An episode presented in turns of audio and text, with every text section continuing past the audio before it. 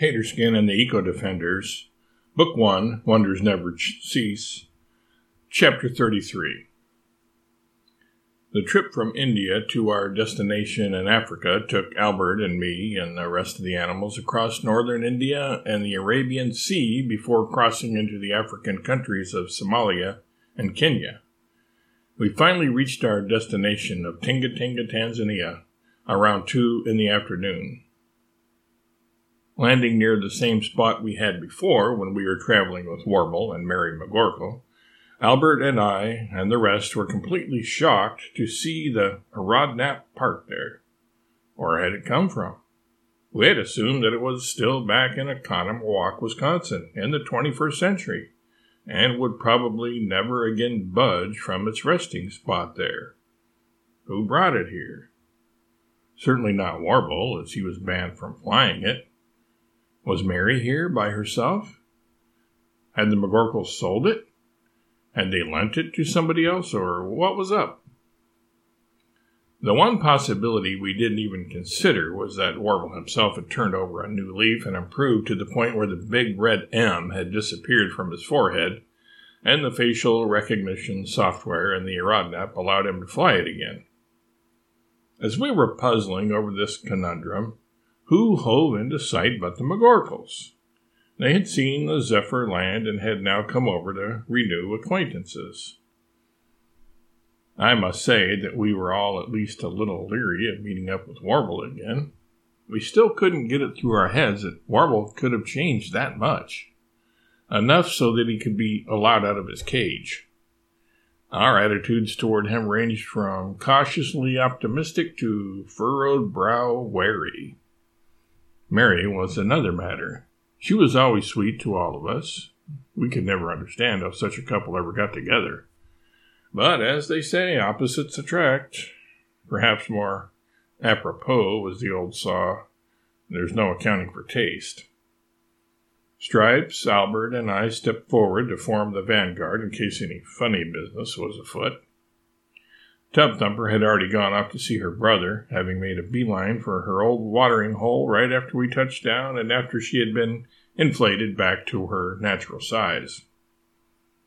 Welcome back, friends, Warble sang out as he approached, extending his hand to Albert and smiling to beat the band. I see you've fashioned a new time and space vehicle for yourself. Yes, welcome back, all, added Mary, who was walking hand in hand with Warble. We stared back at them confused. How had this constantly quarreling couple transformed itself into a couple of giddy lovebirds? More confusingly, how had Warble changed to that extent, if this was not some kind of ruse on his part?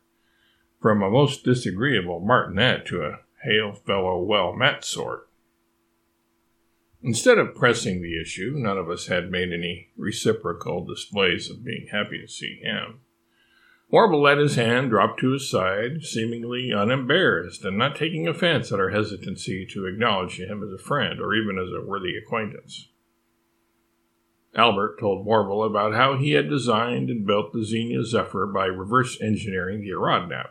After all, as the builder and maintainer of the prototype that the McGorkles had, Albert knew exactly how it was constructed as well as its manner of operation.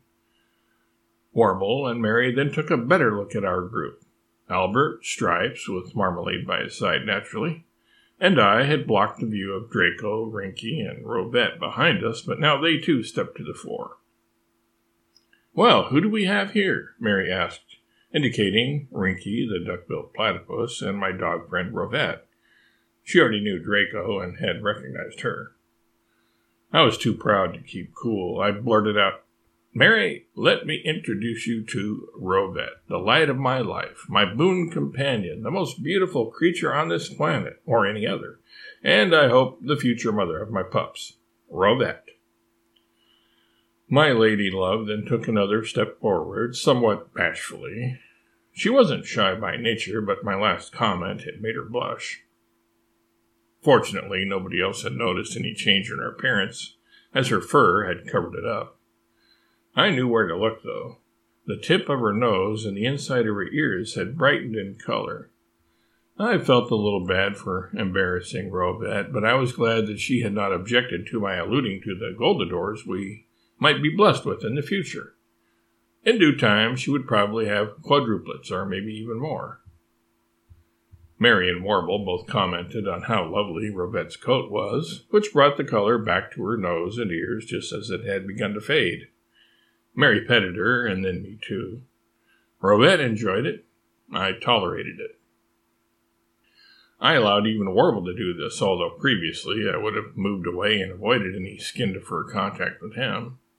But I did sense a real change in him.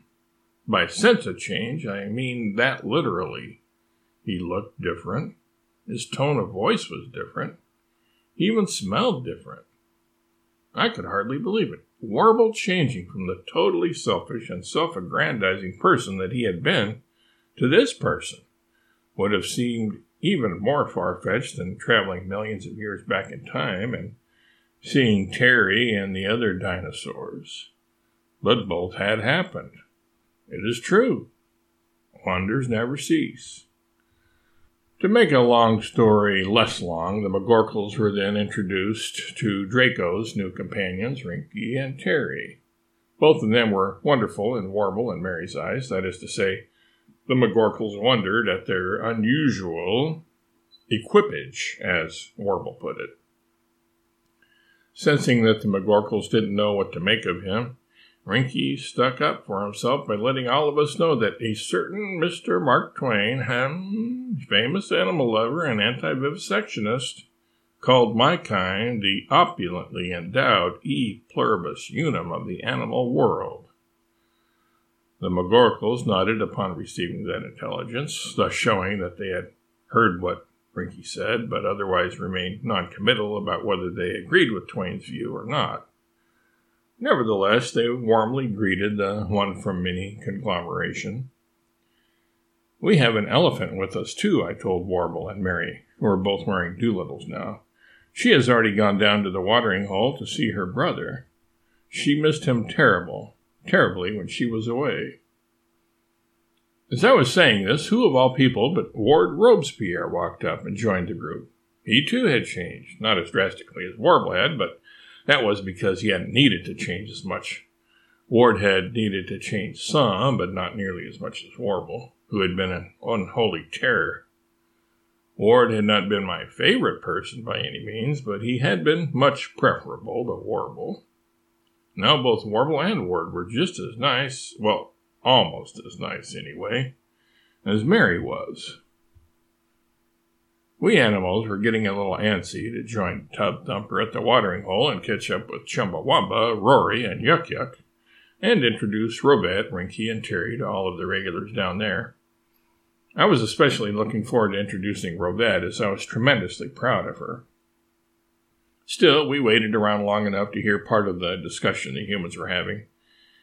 We were about to take our leave when Albert said, Warble, now that you have molted, so to speak, I think a name change is in order.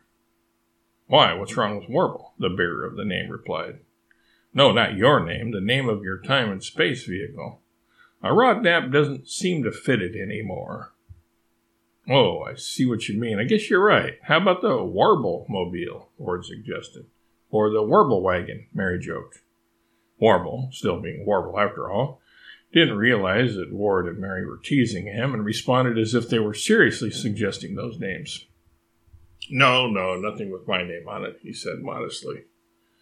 Rocinante? Albert suggested. I've got it, Mary said. Fast forward and back.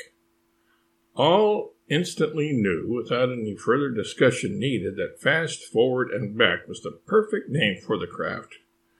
And so Albert began working right away on the name change, blotting out the old name painted on the side of the craft using the same solution Mary had applied to gradually lighten the big red M that had been painted on Warble's forehead during his period of house arrest.